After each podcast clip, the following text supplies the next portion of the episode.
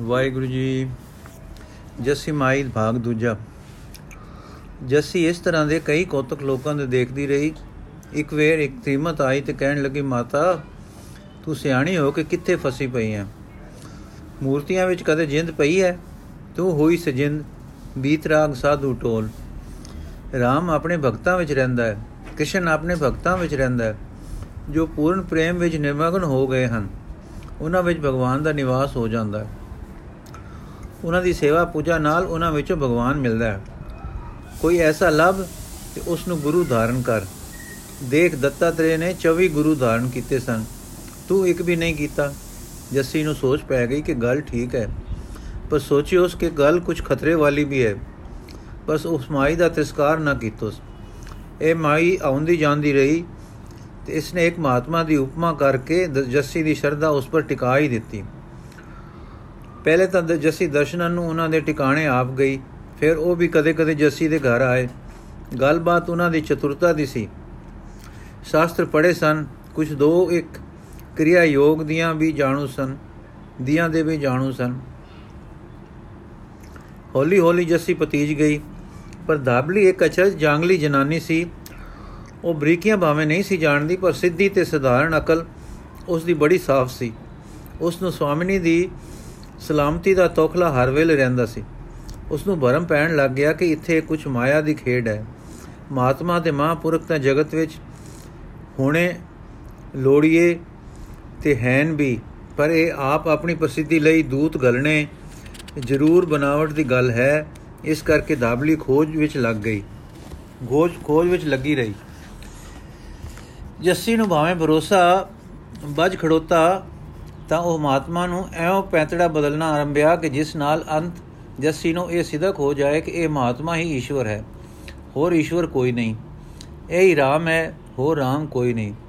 ਜਦੋਂ ਇਹਨਾਂ ਨੂੰ ਆਪਣੀ ਥਾਂ ਤਸੱਲੀ ਹੋ ਗਈ ਕਿ ਜੱਸੀ ਨੂੰ ਭਰੋਸਾ ਵੱਜ ਗਿਆ ਹੈ, ਤਾਂ ਇੱਕ ਦਿਨ ਇਸ ਫੁੱਟ ਹੋ ਪਏ ਤੇ ਕਹਿਣ ਲੱਗੇ, ਜੱਸਾ, ਦੇਖ ਸ਼੍ਰੀ ਕ੍ਰਿਸ਼ਨ ਜੀ ਨੇ ਅਰਜਨ ਨੂੰ ਕਿਹਾ ਸੀ ਕਿ ਸਾਰੇ ਧਰਮ ਤਿਆਗ ਦੇ, ਕੇਵਲ ਇੱਕ ਮੇਰੀ ਸ਼ਰਨ ਲੈ। ਤੂੰ ਫੇਰ ਮੈਨੂੰ ਸਦਾ ਪ੍ਰਾਪਤ ਹੋਵੇਂਗਾ। ਤੇ ਮੇਰੇ ਪਾਸ ਰਹੇਗਾ। ਹੁਣ ਸੋਚ ਜੱਸਾ, ਜੇ ਤੂੰ ਕ੍ਰਿਸ਼ਨ ਦੀ ਸ਼ਰਨ ਲਵੇਂ, ਜਿਸ ਦੀ ਕਿ ਅਰਜਨ ਨੇ ਲਈ ਸੀ, ਤਾਂ ਉਹ ਕ੍ਰਿਸ਼ਨ ਤਾਂ ਹੁਣ ਅਵਿਅਕਤ ਹੈ। ਉਹ ਹੁਣ ਕ੍ਰਿਸ਼ਨ ਤੇ ਨਹੀਂ, ਕਿ ਜੋ ਦੇਹ ਵਾਲਾ ਹੋ ਕੇ ਅਰਜਨ ਦੇ ਪਾਸ ਬੈਠਾ ਸੀ। ਉਸ ਵੇਲੇ ਕ੍ਰਿਸ਼ਨ ਸਦੇ ਸੀ ਤੇ ਆਪਣੀ ਰਸਨਾ ਨਾਲ ਕਹਿ ਰਿਹਾ ਸੀ, ਮੇਰੀ ਸ਼ਰਨ ਲੈ। ਉਹ ਕ੍ਰਿਸ਼ਨ ਬੋਲਦਾ ਸੀ, ਸੁਣਦਾ ਸੀ, ਜਵਾਬ ਦਿੰਦਾ ਸੀ, ਖਾਂਦਾ ਸੀ, ਪੀਂਦਾ ਸੀ। ਹੁਣ ਉਹ ਸ਼੍ਰੀ ਕ੍ਰਿਸ਼ਨ ਅਵਿਅਕਤ ਰੂਪ ਵਿੱਚ ਹੈ ਹੁਣ ਜੋ ਉਸ ਕ੍ਰਿਸ਼ਨ ਦੀ ਸ਼ਰਨ ਲੈਣਗੇ, ਉਹ ਅਵਿਅਕਤ ਦੀ ਸ਼ਰਨ ਲੈਣਗੇ। ਜਿਨ੍ਹਾਂ ਬਾਬਤ ਉੱਥੇ ਹੀ ਕ੍ਰਿਸ਼ਨ ਨੇ ਕਿਹਾ ਹੈ ਕਿ ਇਹ ਅਰਜਨ, ਕਠਨ ਹੈ ਰਸਤਾ, ਉਹਨਾਂ ਦਾ ਜੋ ਅਵਿਅਕਤ ਦੀ ਸ਼ਰਨ ਲੈਂਦੇ ਹਨ। ਸੋ ਹੁਣ ਤੂੰ ਆਪਣੇ ਇਸ਼ਟ ਦੇਵ ਬਾਬਤ ਸੋਚ ਸਮਝ ਲੈ ਕਿ ਭੀਲਨੀ ਨੂੰ ਤਾਰਨ ਵਾਲਾ RAM ਤਾਂ ਹੁਣ ਅਵਿਅਕਤ ਹੈ। ਉਹ ਸ਼ਰੀਰਧਾਰੀ RAM ਭੀਲਨੀ ਦੇ ਬੇਰ ਖਾ ਲੈਣ ਵਾਲੇ ਰੂਪ ਵਿੱਚ ਨਹੀਂ ਹੈ। ਜੈਸੀ, ਮਾਨੋ ਸੁੱਤੀ ਜਾਗ ਕੇ। ਤਾਂ ਭਗਵਾਨ ਤਾਤਪਰਜ ਕੀ ਹੋਇਆ? ਮਹਾਤਮਾ ਇਹ ਕਿ ਕਿਸੇ ਸੰਦੇਹ ਮਹਾਤਮਾ ਨੂੰ ਕ੍ਰਿਸ਼ਨ ਸਮਝ ਕੇ, ਕਿਸੇ ਸਦੇ ਮਹਾਤਮਾ ਨੂੰ ਕ੍ਰਿਸ਼ਨ ਸਮਝ ਕੇ ਜਾਂ ਆਪਣੀ ਸ਼ਰਧਾ ਮੁਜਬ RAM ਸਮਝ ਕੇ ਉਹਦੀ ਸ਼ਰਨ ਲਈ ਜਾਵੇ। ਉਸ ਦੀ ਸ਼ਰਨ ਸ਼੍ਰੀ ਕ੍ਰਿਸ਼ਨ ਜੀ ਦੀ ਸ਼ਰਨ ਹੈ, ਸ਼੍ਰੀ RAM ਜੀ ਦੀ ਸ਼ਰਨ ਹੈ। ਹੋਰ, ਜੱਸੀ RAM ਤਾਂ ਸਾਖਿਆਤ ਅਵਤਾਰ ਹਨ, ਰੱਬ ਦਾ ਤੇ ਕ੍ਰਿਸ਼ਨ ਤਾਂ ਉਹ ਮੇਰਾ ਇਸ ਨਹੀਂ ਹੈ। ਮੈਨੂੰ ਨਹੀਂ ਪਤਾ ਇਹਨਾਂ ਦਾ ਵਡਿੱਤਾ ਇਹਨਾਂ ਦੀ ਵਡਿੱਤ ਦਾ। ਮਹਾਤਮਾ ਸਾਨੂੰ ਹੋਏ ਸਾਨੂੰ ਦੋਵੇਂ ਇੱਕ ਹਨ। ਤੁਸੀਂ ਆਪਣੇ ਇਸ਼ਟ ਪਰ ਟਿਕੇ ਰਹੋ, ਪਰ RAM ਦੀ RAM ਵੀ ਹੁਣ ਅਵਿਅਕਤ ਹੈ। ਕਿਸੇ ਵਿਅਕਤੀ ਵਿਅਕਤੀ ਵਾਲੇ ਵਿੱਚ RAM ਬੁੱਧੀ ਧਾਰਨ ਕਰੋ। ਜੱਸੀ, ਤੇ ਉਹ RAM ਦੇ RAM ਫੇਰ ਇਸ ਤਰ੍ਹਾਂ ਮਿਲਣਗੇ? ਮਹਾਤਮਾ ਦੇ ਸਰੀਰ ਵਿੱਚ RAM ਕ੍ਰਿਸ਼ਨ ਸਾਰੇ ਵਿਆਪਕ ਹਨ। ਦਾਬਲੀ ਸੁਣਦੀ ਸੀ, ਠੰਡਾ ਸ਼ਾ ਲੀਤੋਸ ਤੇ ਹੱਸ ਕੇ ਬੋਲੀ, ਸ਼੍ਰੀਮਨ ਸੁਆਮਿਨੀ, ਮੇਰਾ RAM ਤਾਂ ਫੇਰ ਤੂੰ ਹੈ। ਮੈਂ ਤੇਰੀ ਸ਼ਰਨ ਲੈ ਕੇ RAM ਨੂੰ ਪ੍ਰਾਪਤ ਹੋ ਗਈ ਹਾਂ। ਮਹਾਤਮਾ ਤੂੰ ਸੁਆਮੀ ਭਗਤ ਹੈ? ਸ਼ਾਬਾਸ਼। ਜੱਸੀ, ਅੱਛਾ ਮਹਾਰਾਜ। ਫਿਰ ਕੋਈ ਕਲਾ ਵਰਤਾਓ ਕਿ ਮੇਰੇ ਅੰਦਰੋਂ ਲਗਨ ਨਿਕਲ ਜਾਵੇ ਤੇ ਕਿਸੇ ਦੇਹਧਾਰੀ ਉੱਤੇ ਸ਼ਰਧਾ ਆ ਜਾਵੇ ਕਿ ਇਹ RAM ਹੈ। ਮਹਾਤਮਾ ਨੂੰ ਤਾਂ ਮੈਂ ਮੰਨਦੀ ਹਾਂ ਕਿ ਮਹਾਤਮਾ ਹੋ ਸਕਦੇ ਹਨ। ਸਤਸੰਗ ਵੀ ਸੁਖਦਾਈ ਹੈ ਉਹਨਾਂ ਦਾ। ਪਰ ਉਹੀ ਹਨ RAM ਉਹੀ ਹਨ ਕ੍ਰਿਸ਼ਨ। ਸੋ ਜੋ ਸੇ RAM ਤੇ ਜੋ ਸੇ ਕ੍ਰਿਸ਼ਨ ਤੇ ਫਿਰ ਕੋਈ ਈਸ਼ਵਰ ਨਹੀਂ, ਉਹਨਾਂ ਤੋਂ ਛੁੱਟ ਇੱਥੇ ਅਜੇ ਮਨ ਨਹੀਂ ਆਉਂਦਾ। ਕਸਰ ਹੋਊ ਮੇਰੇ ਵਿੱਚ। ਆ ਜਾਓ ਮਨ ਇੱਥੇ ਕਿਸੇ ਦਿਨ। ਮਹਾਤਮਾ ਜੇ, ਇਹਨਾਂ ਆਪਣੀ ਵੱਲ ਇਸ਼ਾਰਾ ਕਰਕੇ ਚਰਨਾਂ ਦਾ ਪ੍ਰੇਮ ਬਣਿਆ ਰਿਹਾ, ਤਾਂ ਤੁਸਾਂ ਦਾ ਭਰਮ ਨਿਵਰਤ ਹੋ ਜਾਏਗਾ ਕਿ ਕੋਈ ਹੋਰ ਰਾਮ ਨਹੀਂ ਹੈ ਸਿਵਾ ਇਸ ਸਮਰਥਕ ਸਦੇ ਰਾਮ ਮੂਰਤੀ ਦੇ। ਇਸ ਤਰ੍ਹਾਂ ਦੀਆਂ ਗੱਲਾਂ ਬਾਤਾਂ ਕਰਦੇ ਕੁਝ ਚਿਰ ਮਗਰੋਂ ਮਹਾਤਮਾ ਚਲੇ ਗਏ। ਅੱਜ ਜਸੀ ਦੇ ਜੀਵਨ ਵਿੱਚ ਇੱਕ ਬੜਾ ਫ਼ਰਕ ਆਇਆ। ਉਸੇ ਉਹ ਕਿਸੇ ਚਿੰਤਾ ਵਿੱਚ ਗਈ, ਕਿਸੇ ਦੂਚਤਾਈ ਵਿੱਚ ਪੈ ਗਈ।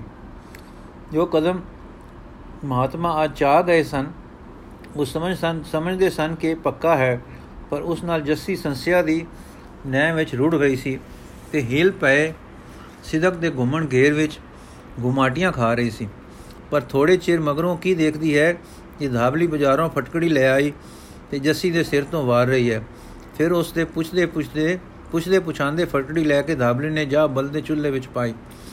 ਹੈਰਾਨ ਹੋ ਕੇ ਜੱਸੀ ਨੇ ਪੁੱਛਿਆ, ਨਿੱਕੇ, ਕੀ ਕੀਤਾ ਈ? ਹੱਸ ਪਈ ਧਾਬਲੀ। ਤਾੜੀ ਮਾਰ ਕੇ ਕਹਿਣ ਲੱਗੀ, ਸੁਹਾਣੀ ਜੀ, ਤੁਸਾਂ ਨੂੰ ਨਜ਼ਰ ਲੱਗ ਗਈ ਹੈ। ਮੈਂ ਫਟਕੜੀ ਵਾਰ ਕੇ ਚੁੱਲ੍ਹੇ ਪਾਈ ਹੈ। ਜੋ ਨਜ਼ਰ ਲੈ ਜਾਵੇ ਤੇ ਨਜ਼ਰ ਲਾਉਣ ਵਾਲੇ ਦੇ ਸਿਰ ਜਪ ਹੋਵੇ।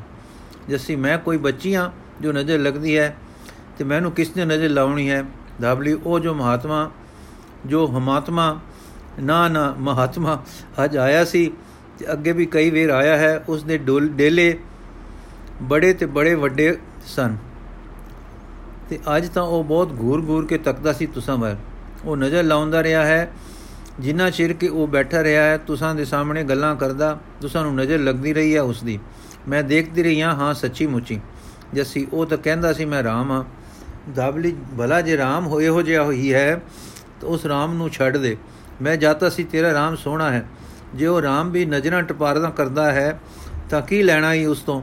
ਛੱਡ ਦੇ ਸਾਰੀ ਖੇਡ। ਜੱਸੀ ਹੁਣ ਸੋਚਾਂ ਦੇ ਘੁੰਮਣ ਘੇਰ ਵਿੱਚੋਂ ਨਿਕਲ ਗਿਆ ਹੀ ਤੇ ਹੱਸ ਪਈ। ਕਹਿਣ ਲੱਗੀ ਧਾਬਲੀ ਤੂੰ ਬੜੀ ਮੂੰਹ ਫਟ ਹੋ ਗਈ ਹੈ। ਧਾਬਲੀ ਲੈ, ਮੈਂ ਕੋਈ ਮਾੜੀ ਗੱਲ ਆਖੀ ਹੈ, ਮੈਂ ਤਾਂ ਰਾਮ ਨੂੰ ਸੋਹਣਾ ਸੋਹਣਾ ਜਾਣਦੀ ਆ ਬੜਾ ਜਿਸ ਨੂੰ ਸੀਤਾ ਵਰਗੀ ਸੁੰਦਰੀ ਨੇ ਵਰਿਆ, ਉਹ ਸੋਹਣਾ ਸੁਡੋਲ ਹੈ, ਹੋਸੀ। ਗੋਲ ਗੋਲ, ਮਿੱਠਾ ਮਿੱਠਾ। ਉਹ ਕਦੇ ਇਸ ਹਮਾਤਮਾ, ਨਾ ਨਾ, ਮਹਾਤਮਾ ਵਰਗਾ ਹੋ ਸਕਦਾ ਹੈ? ਜਿਸ ਦੇ ਨੈਣਾ ਤੋਂ ਮੈਨੂੰ ਜਾਂਗਲੀ ਨੂੰ ਅੱਜ ਡਰ ਲੱਗਦਾ ਰਿਹਾ ਹੈ। ਉਹ ਰਾਮ ਤਾਂ ਜ਼ਰੂਰ ਸੋਹਣਾ ਹੋਊ, ਜਿਸ ਨੂੰ ਜਨਕ ਵਰਗੇ ਗਿਆਨੀ ਨੇ ਆਪਣੀ ਸੁਡੋਲ ਪੁੱਤਰੀ ਦਾ ਵਰ ਪ੍ਰਵਾਨ ਕੀਤਾ ਸੀ। ਹੁਣ ਸਮਝਿਓ, ਜਸੀ ਹੱਸ ਪਈ ਫਿਰ। ਹਾਂ ਸਮਝੀਆ ਮੈਨੂੰ ਜਾਪਦਾ ਹੈ, ਤੈਨੂੰ ਕੁਝ ਹੋਰ ਪਤਾ ਹੈ। ਦਾਬਲੀ ਹਾਂ ਹੈ। ਜੱਸੀ ਦੱਸ ਦੇ। ਦਾਬਲੀ, ਗੁੱਸੇ ਤਾਂ ਨਾ ਹੋਸੋ। ਤੁਸੀਂ ਉਸ ਨੂੰ ਰਾਮ ਜੋ ਜਾਣ ਲਿਆ ਹੈ ਉਸ ਦੀ ਮਾੜੀ ਗੱਲ ਸੁਣ ਲੈਸੋ। ਜੱਸੀ, ਨਹੀਂ, ਗੁੱਸੇ ਨਹੀਂ ਹੁੰਦੀ। ਦਾਬਲੀ, ਜਿਹੜੀ ਮਾਈ ਉਸ ਦੇ ਗੁਣ ਗਾਉਂਦੀ ਹੈ, ਇੱਥੇ ਆ ਕੇ ਉਸ ਨੂੰ ਉਹ ਦਰਮਾਹਾ ਦਿੰਦਾ ਹੈ ਕਿ ਲੋਕਾਂ ਦੇ ਘਰੀ ਜਾ ਕੇ ਉਹਨਾਂ ਨੂੰ ਉਸ ਦੇ ਚੇਲੇ ਬਣਾਵੇ। ਜਸੀ ਤਰਬਕ ਕੇ, ਤੈਨੂੰ ਕਿਵੇਂ ਪਤਾ ਹੈ? ਦਾਬਲੂ, ਦਾਬਲੀ, ਮੈਨੂੰ ਸਾਡੇ ਪੰਸਾਰੀ ਨੇ ਦੱਸਿਆ ਹੈ, ਜਿਸ ਤੋਂ ਮੈਂ ਲੂਣ ਤੇ ਗਰਮ ਮਸਾਲਾ ਲਿਆਉਂਦੀ ਹਾਂ। ਉਹ ਕਹਿੰਦਾ ਸੀ, ਇਹ ਮਾਈ ਤਾਂ ਇਸ ਦਾ ਮਹਾਤਮਾ ਤੁਹਾਡੇ ਘਰ ਜਾਂਦੇ ਹਨ, ਤੁਹਾਨੂੰ ਪਤਾ ਨਹੀਂ ਕਿ ਇੱਕ ਦੁਕਾਨਦਾਰੀ ਹੈ। ਮਾਈ ਜੱਸੀ ਤਾਂ ਬੜੀ ਮਹਾਤਮਾ ਹੈ, ਆਪ ਨੇਫਲ ਨਿਰਛਲ, ਸੁਧੀ, ਭਗਤੀ ਭਾਵ ਨਾਲ ਭਰੀ। ਉਸ ਨੂੰ, ਇਸ ਨੂੰ, ਉਸਨੇ ਇਸ ਨੂੰ ਨਹੀਂ ਪਛਾਤਾ। ਤਾਂ ਮੈਂ ਕਿਹਾ ਪਛਾਣ ਲਵੇਗੀ ਹੌਲੀ ਹੌਲੀ। ਜੱਸੀ, ਸੱਚ? ਦਾਬਲੀ ਹਾਂ, ਸੁਹਾਣੀ, ਸੱਚ। ਮੈਂ ਫੇਰ ਹੋਰ ਤੋਂ ਵੀ ਪਤੇ ਕੀਤੇ ਹਨ। ਗੱਲ ਠੀਕ ਹੈ, ਅੱਜ ਭੈੜਾ ਜਿੰਨਾ ਚਿਰ ਬੈਠਾ ਰਿਹਾ ਹੈ, ਤੈਨੂੰ ਨਜ਼ਰ ਹੀ ਲਾਉਂਦਾ ਰਿਹਾ ਹੈ। ਤਰਬਕ ਕੇ ਵੇਖਿਆ ਹੀ ਹੁਣ ਤੇਰਾ ਚਿਹਰਾ ਟਹਿਕ ਆਇਆ ਹੈ। ਨਜ਼ਰ ਉਤਰ ਗਈ ਹੈ, ਸ਼ਾਬਾਸ਼ ਮੇਰੀ ਫਟਕੜੀ ਦੇ। ਜੱਸੀ, ਸਾਦਾ ਮਹਾਤਮਾ ਨੂੰ ਮਿਲਦੀ ਹੈ, ਪਰ ਹੁਣ ਕੁਝ ਸੰਕੋਚ ਅੰਦਰ ਰੱਖ ਕੇ ਮਿਲਦੀ ਹੈ। ਉਸ ਦੇ ਅੰਦਰ ਇੱਕ ਕਵ ਹਿਰਦੇ ਵਾਂਗ ਸੁੰਦਰਤਾ ਦਾ ਪ੍ਰਭਾਵ ਸੀ। ਜਿਸ ਨਾਲ ਰਲਿਆ ਇੱਕ ਕੁਆਰਾ ਕੁਆਰਾ ਚਾਉ ਸੀ, ਭੋਲੇ ਭਾਵ ਵਾਲਾ ਇੱਕ ਨਿਫ ਨਿਰਛਲ ਸੰਸੇ ਵਾਲਾ ਭਰੋਸਾ ਸੀ, ਹਰ ਇੱਕ ਦੇ ਸਾਫ਼ ਤੇ ਸੱਚੇ ਹੋਣ ਦਾ। ਹੁਣ ਉਸ ਭਰੋਸੇ ਵਿੱਚ ਸੰਸੇ ਨੇ ਥਾਂ ਕਰ ਲਈ ਤੇ ਉਸ ਦੀ ਵਰਤੋਂ ਵੇਲੇ ਉਹ ਸੰਸਾਰ ਸੰਗ ਸੰਗ ਜਿਹੀ ਬਣ ਗਿਆ। ਪਰ ਉਹ ਅਜੇ ਆਏ ਗਏ ਸਾਧੂ ਨੂੰ ਮਿਲਦੀ ਹੈ, ਜਿਨ੍ਹਾਂ ਆਪਣੇ ਮਤ ਵਾਲਿਆਂ ਨੂੰ ਚੰਗਾ ਜਾਣਦੀ ਹੈ, ਉਹਨਾਂ ਨੂੰ ਤਾਂ ਸੰਗ ਰਹਿਤ ਦਿਲ ਨਾਲ ਮਿਲਦੀ ਹੈ, ਪਰ ਨਵਿਆਂ ਨੂੰ ਅੰਦਰ ਸੰਗ ਤੇ ਬਾਹਰ ਕੁਝ ਵਿਥ ਰੱਖ ਕੇ ਮਿਲਦੀ ਹੈ।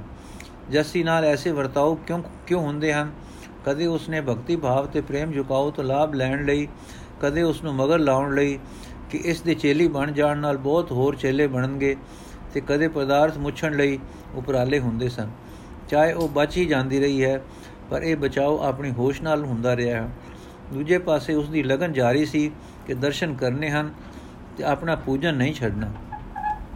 ਮਥੁਰਾ ਦੇ ਤਦੋਂ ਦੇ ਇੱਕ ਰਾਮ ਮੰਦਰ ਵਿੱਚ ਦਖਣੀ ਬ੍ਰਾਹਮਣ ਰਾਮ ਰਮਨ ਮੁਖ ਪੁਜਾਰੀ ਸੀ। ਇਹ 24 ਘੰਟੇ ਵਿੱਚ ਆਪਣੀ ਪੂਜਿਆ ਮੂਰਤੀ ਦੇ ਸਰੀਰ ਕਿਰਿਆ ਦੇ ਕੌਤਕ ਕਰਦੇ ਰਹਿਣ ਵਿੱਚ ਨਿਪੁੰਨ ਸੀ। ਆਦਮੀ ਉਂਝ ਵੀ ਚੰਗਾ ਸੀ, ਆਚਰਣ ਵੀ ਪਵਿੱਤਰ ਸੀ। ਮੂਰਤੀ ਪੂਜਨ ਤੇ ਕਰਮ ਕਾਂਡੀ ਇਸ ਦਾ ਮਤ ਸੀ। ਜੱਸੀ ਦਾ ਇਸ ਵਿੱਚ ਇਸ ਵਿੱਚ ਵਿਸ਼ਵਾਸ ਸੀ। ਇੱਕ ਦਿਨ ਉਹ ਉਚੇਚੇ ਕਰਕੇ ਤੇ ਆਪਣੇ ਖਿਆਲ ਦੇ ਵਿਰੁੱਧ ਠਾਕੁਰ ਦੀ ਪੂਜਾ ਦਾ ਨਾਗਾ ਪਾ ਕੇ ਵੀ ਆਗਰੇ ਆਇਆ।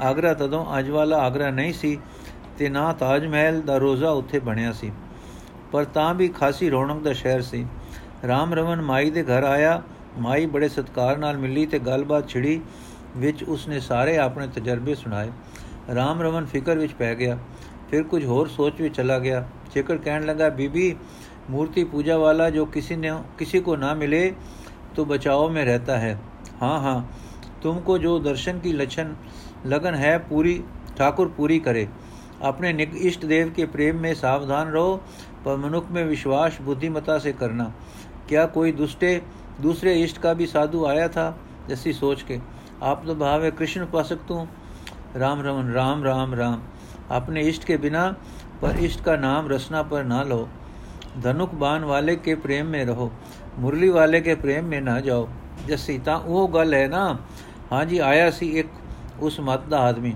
ਉਹ ਲੱਗਦਾ ਤਾਂ ਚੰਗਾ ਸੀ, ਆਖਦਾ ਸੀ, ਤੇਰੇ ਵਿੱਚ ਸਭ ਕੁਝ ਹੈ।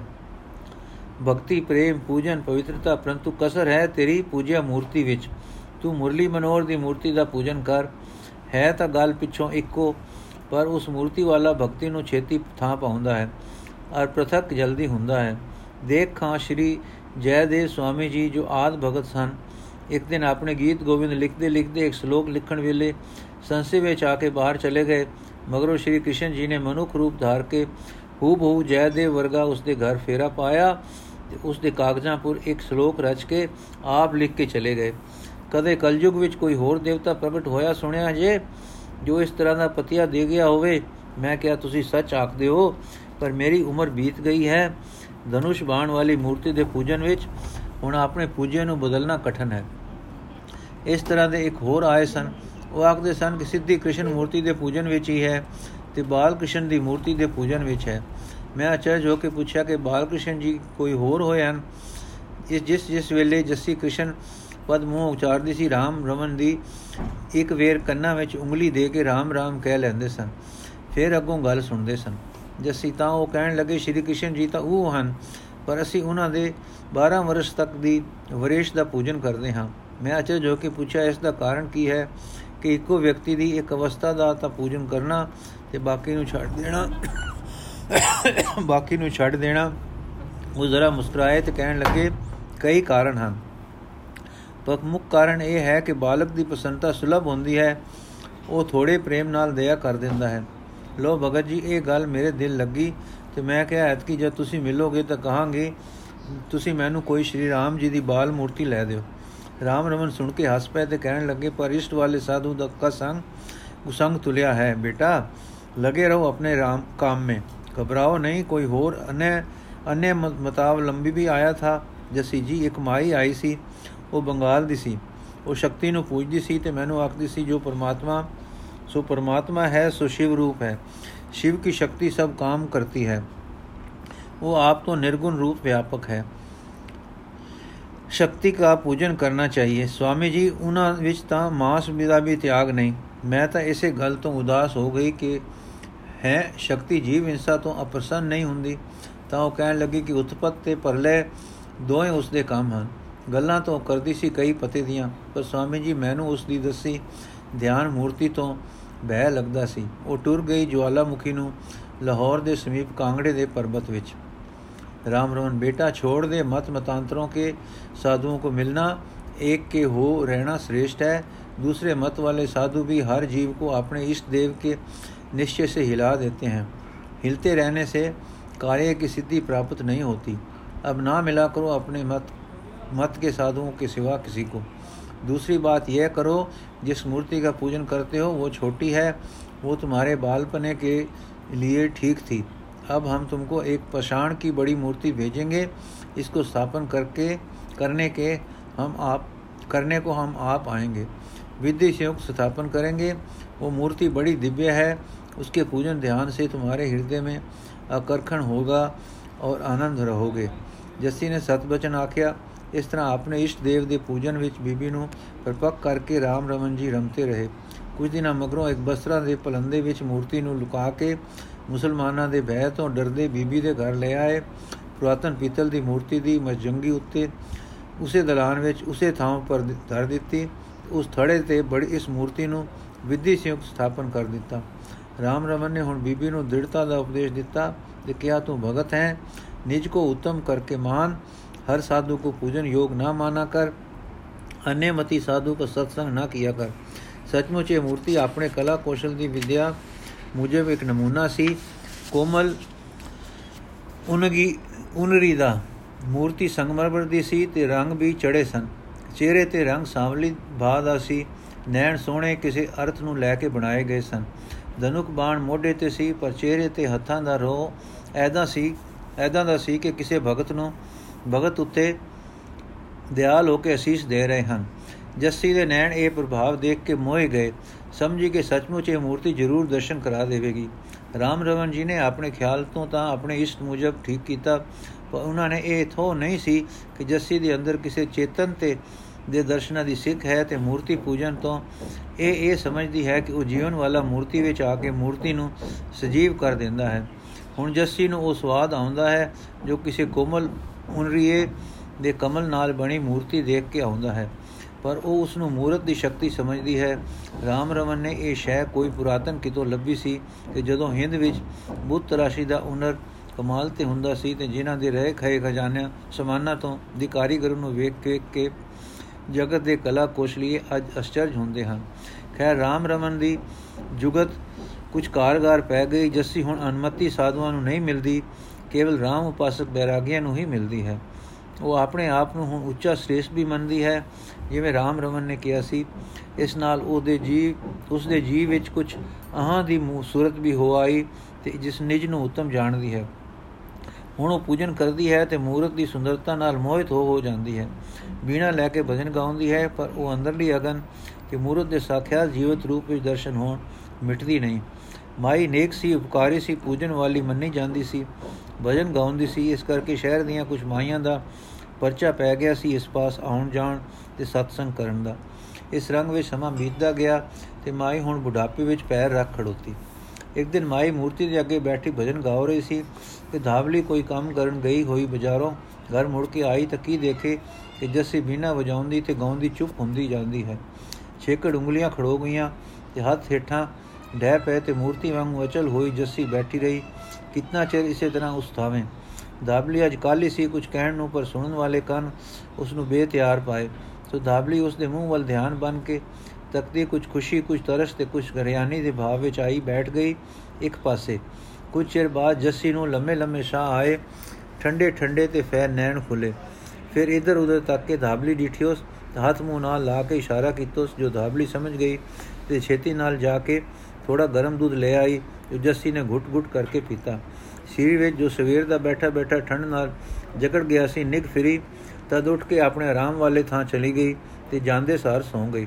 ਜਦੋਂ ਦੁਪਹਿਰ ਤੋਂ ਕੁਝ ਪਹਿਲੇ ਉੱਠੀ ਤਾਂ ਧਾਬਲੀ ਨੇ ਭੋਜਨ ਖਿਲਾਇਆ, ਫਿਰ ਆਖਣ ਲੱਗੀ ਕਿ ਮੈਂ ਤੁਸਾਂ ਨਾਲ ਇੱਕ ਗੱਲ ਕਰਨੀ ਹੈ।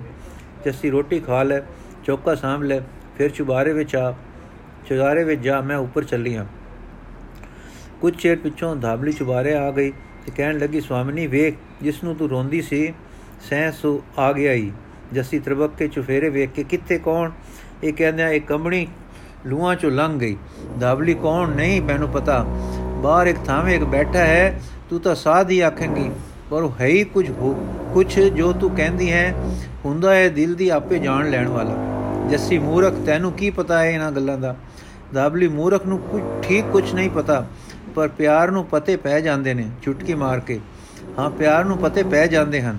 ਜੱਸੀ ਖੋਲ ਕੇ ਗੱਲ ਦੱਸ ਦਾਬਲੀ ਇੱਕ ਆਇਆ ਬੈਠਾ ਹੈ ਕੋਈ ਬਾਹਰ ਪੁਰਾਣੀ ਨਿੰਮ ਦੀ ਛਾਵੇਂ ਡਾਂਡਾ ਚੰਗਾ ਲੱਗਦਾ ਹੈ, ਜਿੰਨੇ ਤੁਸਾਂ ਕੋਲ ਆਏ, ਕੋਈ ਉਸ ਦੀਆਂ ਤਲੀਆਂ ਜਿਆ ਨਹੀਂ। ਨੈਣਾ ਜਿਆ ਤਾਂ ਇੱਕ ਕਿੱਥੋਂ ਲੱਭਣਾ ਹੈ ਚੱਲ ਉਸ ਨੂੰ ਮਿਲ। ਇਹ ਹੁਣ ਛੁੱਟ ਜਾਣ ਤੋਂ ਤੇਰੇ ਦੀਦੇ ਬਚ ਰਹਿਣ। ਇਹ ਰੋਣ ਛੁੱਟ ਜਾਣ ਤੋਂ ਤੇਰੇ ਦੀਦੇ ਬਚ ਰਹਿਣ। ਜੱਸੀ ਹੁਣ ਹਾਂਡ ਮੁੱਕ ਚੁੱਕੀ ਹੈ। ਕਿਸੇ ਪਾਸ ਨਹੀਂ ਜਾਣਾ, ਬਥੇਰੇ ਦੇਖ ਚੁੱਕੀ ਹਾਂ ਤੇ ਥੱਕ ਲੱਥੀਆਂ ਦਾਬਲੀ ਪਰ ਭੁੱਖ ਤਾਂ ਨਹੀਂ ਆਨੰਦ ਲੱਥੀ। ਵਿਲੂ ਵਿਲੂ ਤਾਂ ਉਸੇ ਤਰ੍ਹਾਂ ਕਰਦੀ ਹੈ ਨਾ। ਜੱਸੀ ਜਾ, ਹੁਣ ਸੌਣ ਦੇ ਰਤਾ। ਦਾਬਲੀ, ਚੰਗਾ, ਜਾਨੀ ਆ ਜਾ ਕੇ ਫਿਰ ਮੁੜ ਆਈ। ਮੈਨੂੰ ਦੱਸ ਖਾਂ, ਜੇ ਕੋਈ ਮਰ ਜਾਂਦਾ ਹੈ ਤਾਂ ਮਾਸ ਦਾ ਸਰੀਰ ਸਾਰਾ ਪਿਆ ਹੁੰਦਾ ਹੈ ਉਸ ਵਿੱਚ ਜਾਨ ਮੁੜ ਕੇ ਨਹੀਂ ਆਉਂਦੀ। ਮੂਰਤੀ ਕੀਕੂ ਪਹਿਲਾਂ ਮਾਸ ਦੀ ਬਣੇਗੀ, ਫਿਰ ਜਾਨ ਕੀਕੂ ਆਵੇਗੀ ਉਸ ਵਿੱਚ। ਜੱਸੀ, ਜਾ ਜਾ ਠਾਕੁਰ ਸਭ ਕੁਝ ਕਰ ਸਕਦਾ ਹੈ। ਦਾਬਲੀ ਫਿਰ ਠਾਕੁਰ ਭਗਤਾਂ ਵਾਸਤੇ ਇੱਥੇ ਹੀ ਕਿਉਂ ਨਾ ਰਹਿ ਪਿਆ? ਜਦੋਂ ਸੀਗਾ ਮਾਸ ਵਾਲੇ ਸਰੀਰ ਵਾਲਾ ਲੋਕਾਂ ਵਾਂਗੂ, ਤਦੋਂ ਉਹ ਕਿਉਂ ਟੁਰ ਗਿਆ? ਕੀ ਸੁ ਪਿਆਰ ਭਗਤਾਂ ਨਾਲ ਐਵੇਂ ਭਗਤ ਰੋ ਰੋ ਮਰਦੇ ਨੇ ਉਸ ਦੇ ਪਿੱਛੇ? ਆਹ, ਜੱਸੀ ਉਸ ਦੀ ਮਰਜ਼ੀ ਦਾਬਲੀ ਫੇਰ ਜੋ ਤਾਂ ਚਾਹੀਦਾ ਹੈ ਕਿ ਤੇਰੀ ਮਰਜ਼ੀ ਮਰ ਜਾਏ। ਜੇ ਉਸ ਦੀ ਮਰਜ਼ੀ ਹੋਸੀ ਜਾਣ ਵਿੱਚ ਤੇ ਮੁੜ ਨਾ ਆਉਣ ਵਿੱਚ, ਤਾਂ ਤੂੰ ਆਪਣੀ ਮਰਜ਼ੀ ਤੇ ਨੂੰ ਫੂਕ ਉਸ ਦੀ ਮਰਜ਼ੀ ਵਿੱਚ ਖੁਸ਼। ਰੋ ਰੋ ਰੋ, ਤਾਂ ਨਾ ਮਰੋ, ਮਰ, ਮਰੇ, ਜੱਸੀ ਤਰਬਕ ਕੇ। ਹੈ? ਰਾਮ ਰਾਮ, ਮੂਰਖ ਦੇ ਮੂੰਹ ਕੀ ਨਿਕਲਿਆ ਏ? ਦਾਬਲੀ ਸੁਣ ਮੂਰਖ ਦੀ ਗੱਲ। ਮਰਜ਼ੀ ਫੇਰ ਹੋ ਆਈ ਸੂ ਤੇ ਆ ਗਿਆ ਹੀ ਹੁਣ ਸਾੜ ਆਪਣੀ ਮਰਜ਼ੀ ਨਾ ਜਾਣਦੀ। ਜੱਸੀ ਹੱਸ ਕੇ, ਤੈਨੂੰ ਕੀ ਪਤਾ ਹੈ ਦਾਬਲੀ? ਦਾਬਲੀ ਬੇਪਤਿਆਂ ਨੂੰ ਲੱਗਦਾ ਹੈ ਪਤਾ, ਬੇਪਤਿਆਂ ਦਾ। ਤੇ ਹੈ ਪਤਿਆਂ ਵਾਲੀਏ ਤੇ ਹੈ ਪਤਿਆਂ ਵਾਲੀਏ ਹੈ ਹੀ ਪਤਾ ਤਾਂ ਲੱਭ ਲੈਸੂ ਉਮਰਾ ਗਵਾ ਲਈਆਂ ਰੋ ਰੋ ਕੇ, ਦੀਦੇ ਖੋਰੇ ਕਰ ਕਰਕੇ ਲੱਭ ਲੈਸੂ ਹਾਂ, ਹੁਣ ਘੜਾ ਲੈ ਸੋਨੇ ਦੀ ਪ੍ਰਤਿਮਾ। ਜੱਸੀ ਤਮਕ ਕੇ, ਕੀ ਪਤਾ ਹੈ ਮੂਰਖ ਤੈਨੂੰ? ਧਾਬਲੀ ਇਹਨਾਂ ਪਤਾ ਹੈ ਕਿ ਜੋ ਪ੍ਰੀਖਿਆ ਲੈਂਦੀ ਹੁੰਦੀ ਸਹਿ ਸਾਦਾ ਦੀ, ਤੇ ਕੋਈ ਨਾ ਉਤਰਿਆ ਪੂਰਾ, ਹੁਣ ਆ ਗਿਆ ਹੈ ਪੂਰਾ ਉਤਰਨ ਵਾਲਾ। ਬਸ ਹੋਰ ਕੀ ਪਤਾ ਹੈ, ਜਿਹੜਾ ਭਗਤਾਂ ਦੇ ਪਰਤਾਵੇ ਝਲ ਕੇ ਪੂਰਾ ਉਤਰ ਪਿਆ ਉਹ ਰੱਬ ਜਿਹੜੇ ਪੂਰੇ ਉਤਰ ਗਏ ਉਸ ਦੇ ਪਰਤਾਵੇ ਵਿੱਚ ਸੇ ਭਗਤ। ਜੱਸੀ, ਕਿਹੜਾ ਰੱਬ? ਤਾਬਲੀ, ਮੈਨੂੰ ਖਬਰੇ ਮੈਂ ਸੁਣਿਆ ਸੀ, ਨਿੱਕੇ ਹੁੰਦਿਆਂ ਕਿ ਰਹਿੰਦਾ ਹੈ ਉਹ ਨੀਲੇ ਅੰਬਰਾਂ ਦੇ ਉੱਪਰ ਕੋਈ ਜੋ ਵੱਡਾ ਹੈ ਸਭ ਦਾ। ਜੱਸੀ, ਬਸ ਇੰਨੀ ਹੈ ਹੀ ਨਾ ਅਕਲ? ਤਾਬਲੀ, ਵੱਧ ਅਕਲ ਰੋਣ ਦੀ ਹੈ। ਨਾ ਮੂਰਤਾ ਅੱਗੇ ਬਹਿ ਬਹਿ ਕੇ ਸਾਰੀ ਉਮਰਾਂ ਨਾ ਕੋਈ ਸੁਣੇ, ਨਾ ਵੇਖੇ, ਨਾ ਬੋਲੇ, ਨਾ ਆਖੇ ਸ਼ਾਬਾਸੇ ਤੇ ਨਾ ਆਖੇ ਫਿੱਟੇ ਮੂੰਹ। ਜੱਸੀ, ਸਹਿ ਨਾ ਸਕੀ ਇਸ ਬੇਸ਼ ਬੇਸ਼ ਸਤਕਾਰੀ ਦੇ ਵਾਕ ਧੱਪਾ ਉਲਾਰ ਕੇ ਪਈ, ਪਰ ਧਾਬਲੀ ਦੌੜ ਚੁੱਕੀ ਸੀ ਤੇ ਹੇਠਾਂ ਉਤਰ ਗਈ ਸੀ। ਜੈਸੇ ਚੁਬਾਰੇ ਵਿੱਚ ਬੈਠੀ ਸੀ, ਲੇਟ ਗਈ ਤੇ ਸੌਂ ਗਈ। ਸੋਹਣੇ ਸਾਰ ਉਸ ਨੂੰ ਸੁਪਨਾ ਆ ਗਿਆ, ਕੀ ਦੇਖਦੀ ਹੈ ਕਿ ਧਾਬਲੀ ਉਸ ਨੂੰ ਮੱਲੋ ਮੱਲੀ ਮੋਢੇ ਤੇ ਚਾ ਕੇ ਨਿੰਮਾਂ ਦੇ ਬਨ ਵਿੱਚ ਲੈ ਗਈ ਹੈ, ਜਿੱਥੇ ਸਭ ਤੋਂ ਵੱਡੇ ਨਿੰਮ ਦੇ ਹੇਠ ਕੋਈ ਬੈਠਾ ਹੈ, ਚੌਕੜੀ ਮਾਰੇ। ਜੈਸੀ ਉਤਾਵਲੀ ਹੋਈ ਦਰਸ਼ਨਾ ਲਈ, ਪਰ ਉਸ ਦੇ ਭਾਗਾਂ ਨੂੰ ਉਹ ਚਿੱਟੇ ਚਾਦਰੇ ਦੀ ਬੁੱਕਲ ਮਾਰ ਕੇ ਮੂੰਹ ਸਿਰ ਵਲੇਟ ਕੇ ਬੈਠੇ ਹੋਏ ਸਨ। ਜੱਸੀ ਚਾਰ ਚਫੇਰੇ ਘੁੰਮੀ ਕੱਲ ਹੀ ਹੋਈ ਪਰ ਦਰਸ਼ਨ ਨਾ ਹੋਏ। ਤਾਂ ਉਸ ਨੂੰ ਅੰਦਰ ਲੁਕੀ ਦਰਸ਼ਨ ਨਾ ਹੋ ਸਕਣ ਦੀ ਨਿਰਾਸ਼ਤਾ ਉੱਭਰ ਆਈ ਤੇ ਗੁੱਸਾ ਬਣ ਗਈ। ਜ਼ੋਰ ਦੀ ਧੱਪਾ ਮਾਰੇ ਉਸ ਦਾਬਲੀ ਦੇ ਸਿਰ ਉੱਤੇ। ਮੂਰਖ ਕਹਿੰਦੀ ਸੀ, ਚਲੋ ਚਲੋ, ਆਏ ਹਨ, ਦਰਸ਼ਨ ਕਰੋ। ਐ ਕਰਾਏ ਨਹੀਂ ਦਰਸ਼ਨ? ਦਾਬਲੀ ਨਸ ਗਈ ਤੇ ਜੱਸੀ ਦਾ ਧੱਪਾ ਵਜਾ। ਇੱਕ ਨਿੰਮ ਦੇ ਤੜੇ ਨਾਲ ਹੱਥ ਨੂੰ ਹੋਈ ਪੀੜ ਤਾਂ ਉਸ ਦੀ ਜਾਗ ਖੁੱਲ ਗਈ। ਉੱਠ ਕੇ ਦੇਖੇ ਤਾਂ ਨਾ ਨਿੰਮਾ ਹਨ, ਨਾ ਦਰਸ਼ਨ, ਪਰ ਦਾਬਲੀ ਖੜੀ ਹੈ। ਚੰਗੀ ਤਰ੍ਹਾਂ ਰੋਸ਼ ਹੋਸ਼ ਕਰਕੇ ਜੱਸੀ ਹੱਸਣ ਲੱਗੀ। ਕਿਉਂ ਆਈ ਹੈ ਫੇਰ? ਦਾਬਲੀ ਕਹਿਣ ਲੱਗੀ। ਹੇਠਾ ਆਇਆ ਹੈ ਪੰਸਾਰੀ। ਕੋਈ ਗੱਲ ਕਰਨੀ ਚਾਹੁੰਦਾ ਹੈ। ਜੱਸੀ, ਤੂੰ ਚੱਲ। ਸੂਫੇ ਵਿੱਚ ਬਿਠਾਓ ਸੂ। ਮੈਂ ਆਉਂਦੀ ਹਾਂ। ਥੋੜੀ ਦੇਰ ਮਗਰੋਂ ਜੱਸੀ ਹੇਠਾਂ ਉਤਰੀ ਤੇ ਸੂਫੇ ਵਿੱਚ ਜਾ ਬੈਠੀ। ਪੰਸਾਰੀ ਨੇ ਜਿਸ ਨੂੰ ਲੋਕ ਕਸਤੂਰੀਆ ਕਹਿੰਦੇ ਸਨ, ਮੱਥਾ ਟੇਕਿਆ। ਜੱਸੀ, ਜਿੰਦਾ ਰਹੋ, ਜਵਾਨੀਆਂ ਮਾਣੇ। ਕਿਕੂ ਆਇਆ ਹੈ ਕਾਕਾ? ਕਸਤੂਰੀਆ ਮਾਤਾ, ਨਿਮਾ ਵਾਲੇ ਟਿਕਾਣੇ ਕੋਈ ਕੁਝ ਦਿਨਾਂ ਦਾ ਆ ਉਤਰਿਆ ਹੈ ਉਜਾੜ ਵਿੱਚ? ਲੱਗਦਾ ਹੈ ਜਿਵੇਂ ਕੋਈ ਤਪੋ ਮੂਰਤੀ ਹੈ, ਪਰ ਤਪੋ ਮੂਰਤੀ ਤਾਂ ਸੁੱਕੇ ਪਿੰਜਰ ਹੁੰਦੀਆਂ ਹਨ। ਇਹ ਹੈ ਕੋਈ ਤੇਜਮਈ ਪ੍ਰਫੁੱਲਤਾ ਵਾਲੀ ਮੂਰਤੀ। ਦਰਸ਼ਨ ਕਰਕੇ ਠੰਡ ਪੈਂਦੀ ਹੈ। ਆਪ ਬਚਨ ਕਰਦੇ ਹਨ ਤੇ ਜਾਪਦਾ ਹੈ, ਮੂਲੋਂ ਕੋਈ ਨਵੀਂ ਖੇਡ ਹੈ। ਕੋਈ ਅਜਿਹੀ ਗੱਲ ਨਹੀਂ ਕਰਦੇ ਜੋ ਆਮ ਆਏ ਗਏ ਮਹਾਤਮਾ ਲੋਕ ਕਰਦੇ ਹਨ। ਭਜਨ ਗਾਉਂਦੇ ਹਨ, ਕੋਈ ਹੋਰਵੇਂ ਰੰਗ ਦੇ। ਪਰ ਮਾਤਾ ਇਉਂ ਜਾਪਦਾ ਹੈ ਕਿ ਵਗਦੀ ਜਮਨਾ ਦੀ ਵੀ ਖੜੋ ਗਈ ਹੈ। ਮਾਨੋ ਸੁਣਨ ਵਾਸਤੇ, ਜੇ ਚਿਤ ਕਰੇ ਤਾਂ ਤੁਸੀਂ ਵੀ ਦੇਖ ਆਓ। ਆਮ ਖੇਡ ਨਹੀਂ, ਕੋਈ ਖਾਸ ਅਨੋਖੀ ਰਹੱਸੇ ਦੀ ਗੱਲ ਜਾਪਦੀ ਹੈ। ਮੈਂ ਜਾਣਨੀ ਹਾਂ, ਅਸੀਂ ਲੋਕ ਦੂਸਰਿਆਂ ਦੇ ਅੱਗੇ ਘਟ ਝੁਕਦੇ ਹਾਂ। ਮੇਰਾ ਸੀਸ ਨਿਉ ਗਿਆ ਉਸ ਦੇ ਉੱਥੇ ਤੇ ਮੈਂ ਮੰਨ ਗਿਆ ਹਾਂ ਕਿ ਪਰਮੇਸ਼ਰ ਜ਼ਰੂਰ ਹੈ ਤੇ ਇਸ ਸਰੀਰ ਵਿੱਚੋਂ ਲਾਟਾ ਮਾਰ ਕੇ ਪਿਆ ਆਪਾ ਆਪ ਆਪਾ ਦਿਖਾਉਂਦਾ ਹੈ। ਹੋਰ ਅਚਰਜ ਦੀ ਗੱਲ ਹੈ ਕਿ ਮੁਸਲਮਾਨ ਫਕੀਰ ਜੋ ਕਿਸੇ ਹਿੰਦੂ ਅੱਗੇ ਨਹੀਂ ਝੁਕਦੇ, ਉੱਥੇ ਗਏ ਤੇ ਝੁਕੇ ਹਨ। ਕੱਲ ਤਾਂ ਮੈਂ ਵੀ ਕਾਜੀ ਨੂੰ ਝੁੱਕ ਕੇ ਸਲਾਮ ਕਰਦਿਆਂ ਡਿੱਠਾ ਹੈ। ਜੈਸੀ ਕਿਸ ਮਤ ਦਾ ਹੈ? ਕਸਤੂਰੀਆ ਮਾਤਾ, ਕਾਰਕ ਜਾਪਦਾ ਹੈ ਆਪ। ਕਿਸੇ ਮਤ ਦਾ ਉਪਾਸਕ ਨਹੀਂ ਜਾਪਦਾ, ਪਰ ਕਿਸੇ ਮਤ ਦੀ ਨਿੰਦਾ ਵੀ ਨਹੀਂ ਕਰਦਾ। ਸਭ ਦੇ ਗੁਣ ਚੁਣ ਲੈਂਦਾ ਹੈ, ਕਿਸੇ ਦੇ ਅਵਗੁਣ ਨਾਲ ਵਾਸਤਾ ਨਹੀਂ ਰੱਖਦਾ। ਕਿਸੇ ਨੂੰ ਕਿਸੇ ਥਾਂ ਜੇ ਉਹ ਸੱਚ ਵਿੱਚ ਲੱਗਾ ਹੈ ਤਾਂ ਭੁਤਲਾਉਂਦਾ ਨਹੀਂ। ਉਸ ਦੀ ਗਲਤੀ ਕੱਢ ਕੇ ਸਿੱਧੇ ਰਾਹ ਪਾ ਦਿੰਦਾ ਹੈ। ਮੈਨੂੰ ਤਾਂ ਧੁਰੋਂ ਆਇਆ ਲੱਗਦਾ ਹੈ, ਉਸ ਵਿੱਚ ਆਪਣਾ ਤੇਜ ਹੈ, ਪ੍ਰਭਾਵ ਹੈ, ਸ਼ਕਤੀ ਹੈ, ਵਿਭੂਤੀ ਹੈ, ਆਤਮ।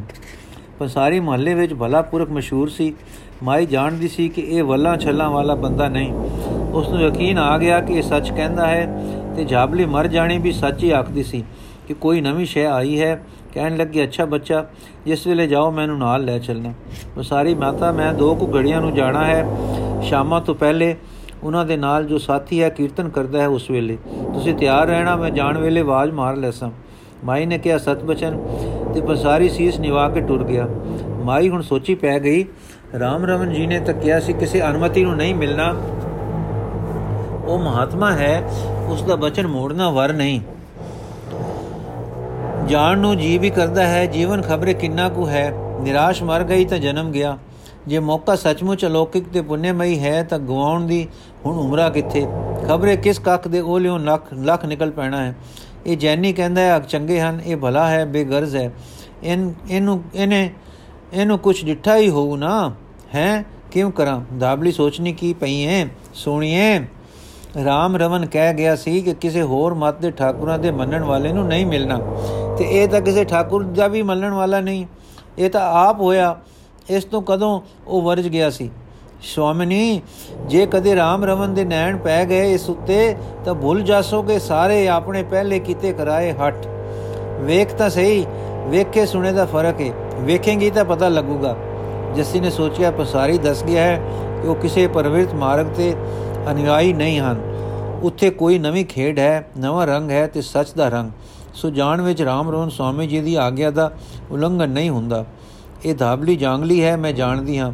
ਵਿਦਵਾਨ ਨਹੀਂ ਹੈ ਬਰੀਕ ਅਕਲ ਰਹੀ ਸੂ ਪਰ ਸਧਾਰਨ ਅਕਲ ਕਿੱਡੀ ਖਰੀ ਖਰੀ ਸੂ ਝਟ ਪਤੇ ਦੀ ਕਹਿ ਦਿੰਦੀ ਹੈ ਫਿਰ ਹੈ ਪਿਆਰ ਤੇ ਕਿਸੇ ਪਤੇ ਵਾਲੀ ਇਹ ਕਦੀ ਕਿਸੇ ਦੇ ਨਹੀਂ ਪਤੀਜੀ ਅੱਜ ਇਹ ਵੀ ਪਤੀਜੀ ਹੋਈ ਹੈ ਚਲੋ ਖਬਰੇ ਇਹ ਧਾਬਲੀ ਹੀ ਕੁਝ ਗੁੱਜੇ ਰੰਗ ਵਾਲੀ ਹੋਵੇ ਜੋ ਨੌਕਰਾਨੀ ਬਣਾ ਕੇ ਮੇਰੇ ਪਾਸ ਭਗਵੰਤ ਨੇ ਛੱਡੀ ਹੋਈ ਹੈ ਇਉਂ ਵਿਚਾਰਾਂ ਵਿਚਾਰ ਕੇ ਮਾਈ ਤਿਆਰ ਹੋ ਗਈ ਅਰ ਪੰਸਾਰੀ ਦੇ ਆਵਾਜ਼ ਮਾਰਨ ਤੇ ਉਸ ਦੇ ਨਾਲ ਟੁਰ ਪਈ। ਧਾਬਲੀ ਵੀ ਆਪਣਾ ਬੀਕਾਨੇਰੀ ਘਗਰਾ ਚੋਲੀ ਪਹਿਨ ਕੇ ਤੇ ਭੋਛਣ ਉੱਤੇ ਲੈ ਕੇ ਦਾਣਾ ਪਹਿਰਾਵਾ ਕਰਕੇ ਨਾਲ ਟੁਰ ਪਈ।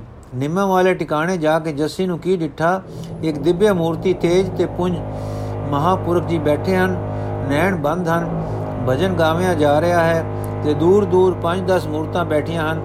ਕੋਈ ਤਾਂ ਸ਼ਹਿਰ ਦੇ ਲੋਕ ਹਨ ਵਿੱਚ ਦੋ ਤਰੇ ਮੰਨੇ ਪ੍ਰਸੰਨੇ ਸਾਧੂ ਮਹਾਤਮਾ ਵੀ ਹਨ ਤੇ ਦੋ ਤਰੇ ਸੂਫੀ ਫਕੀਰ ਵੀ ਹਨ ਤੇ ਸੱਚਮੁੱਚ ਕਾਜ਼ੀ ਸਾਹਿਬ ਤੇ ਉਸ ਦਾ ਪੁੱਤਰ ਵੀ ਬੈਠੇ ਹਨ। ਇੱਕ ਨਜ਼ਰ ਸਾਰਿਆਂ ਵੱਲ ਮਾਰ ਕੇ, ਜੱਸੀ ਦੀ ਨਜ਼ਰ ਇੱਕ ਹੈ ਤਪੋ ਮੂਰਤੀ ਉੱਤੇ, ਟਿਕ ਗਈ ਤਪੋ ਮੂਰਤੀ ਉੱਤੇ ਤੇ ਜੀਉ ਨੂੰ ਖਿੱਚ ਪਈ। ਇਹ ਖਿੱਚ ਕਦੇ ਕਿਸੇ ਸੂਰਤ ਉੱਤੇ ਨਹੀਂ ਸੀ ਪਈ। ਦੇਖੋ, ਇਸ ਖਿੱਚ ਦਾ ਤਣਕਾ ਵਜਾ, ਮੱਥੇ ਤੇ ਦੋਆਂ ਭਰਵਟਿਆਂ ਦੇ ਵਿਚਕਾਰ ਤੇ ਨੈਣਾਂ ਦੇ ਅੰਦਰੋਂ ਇਉਂ ਜਾਪਿਆ ਕਿ ਇਹਨਾਂ ਨੂੰ ਤਣਾਵਾਂ ਪੈ ਗਈਆਂ ਹਨ ਤੇ ਇਹਨਾਂ ਦੋਹਾਂ ਤਣਾਵਾਂ ਦੀ ਕਸ ਪੈਂਦੀ ਹੈ ਸੀਸ ਵਿੱਚ। ਉਸ ਥਾਂ ਦੇ ਹੇਠ ਕਿ ਜਿਹੜੀ ਬਚਪਨ ਵਿੱਚ ਸਿਰ ਵਿੱਚ ਹੱਥ ਲਾਇਆ ਪੋਲੀ ਪੋਲੀ ਲੱਗਦੀ ਹੈ ਤੇ ਜਿੱਥੇ ਟੋਣ ਨਾਲ ਹੱਡੀ ਪ੍ਰਤੀਤ ਨਹੀਂ ਹੋਇਆ ਕਰਦੀ। ਇਸ ਤਰ੍ਹਾਂ ਦੀ ਖਿੱਚ ਨਾਲ ਉੱਪਰ ਨੂੰ ਖਿਚਿੰਦੇ ਮਾਈ ਦੇ ਨੈਣ ਬੰਦ ਹੋ ਗਏ। ਅੱਜ ਪਹਿਲਾ ਦਿਨ ਸੀ ਕਿ ਮਾਈ ਨੇ ਇਸ ਤਰ੍ਹਾਂ ਦੀ ਖਿੱਚ ਦਾ ਤਜਰਬਾ ਕੀਤਾ ਕਿ ਜਿਸ ਦਾ ਉਥਾਨ ਤਾਂ ਕਾਲਜੇ ਵਿੱਚੋਂ ਹੋਵੇ ਤੇ ਤਣੁਕਾ ਜਾ ਕੇ ਮੱਝੇ ਮਸਤਕ ਵਿੱਚ ਤੇ ਫਿਰ ਖਿੱਚ ਲੱਗ ਜਾਏ, ਹੋਰ ਉੱਪਰ ਸੀਸ ਵਿੱਚ ਅੰਦਰਵਾਰ ਇੱਕੋ ਥਾਂ। ਹੁਣ ਗਾਵੇਂ ਜਾ ਰਹੇ ਭਜਨ ਦੀ ਸਮਾਪਤੀ ਹੋ ਗਈ ਸੀ, ਪਰ ਹੁਣ ਖੁੱਲੇ ਇਲਾਹੀ ਬੁੱਲ ਤਪੋ ਮੂਰਤੀ ਦੇ ਆਪਣੇ।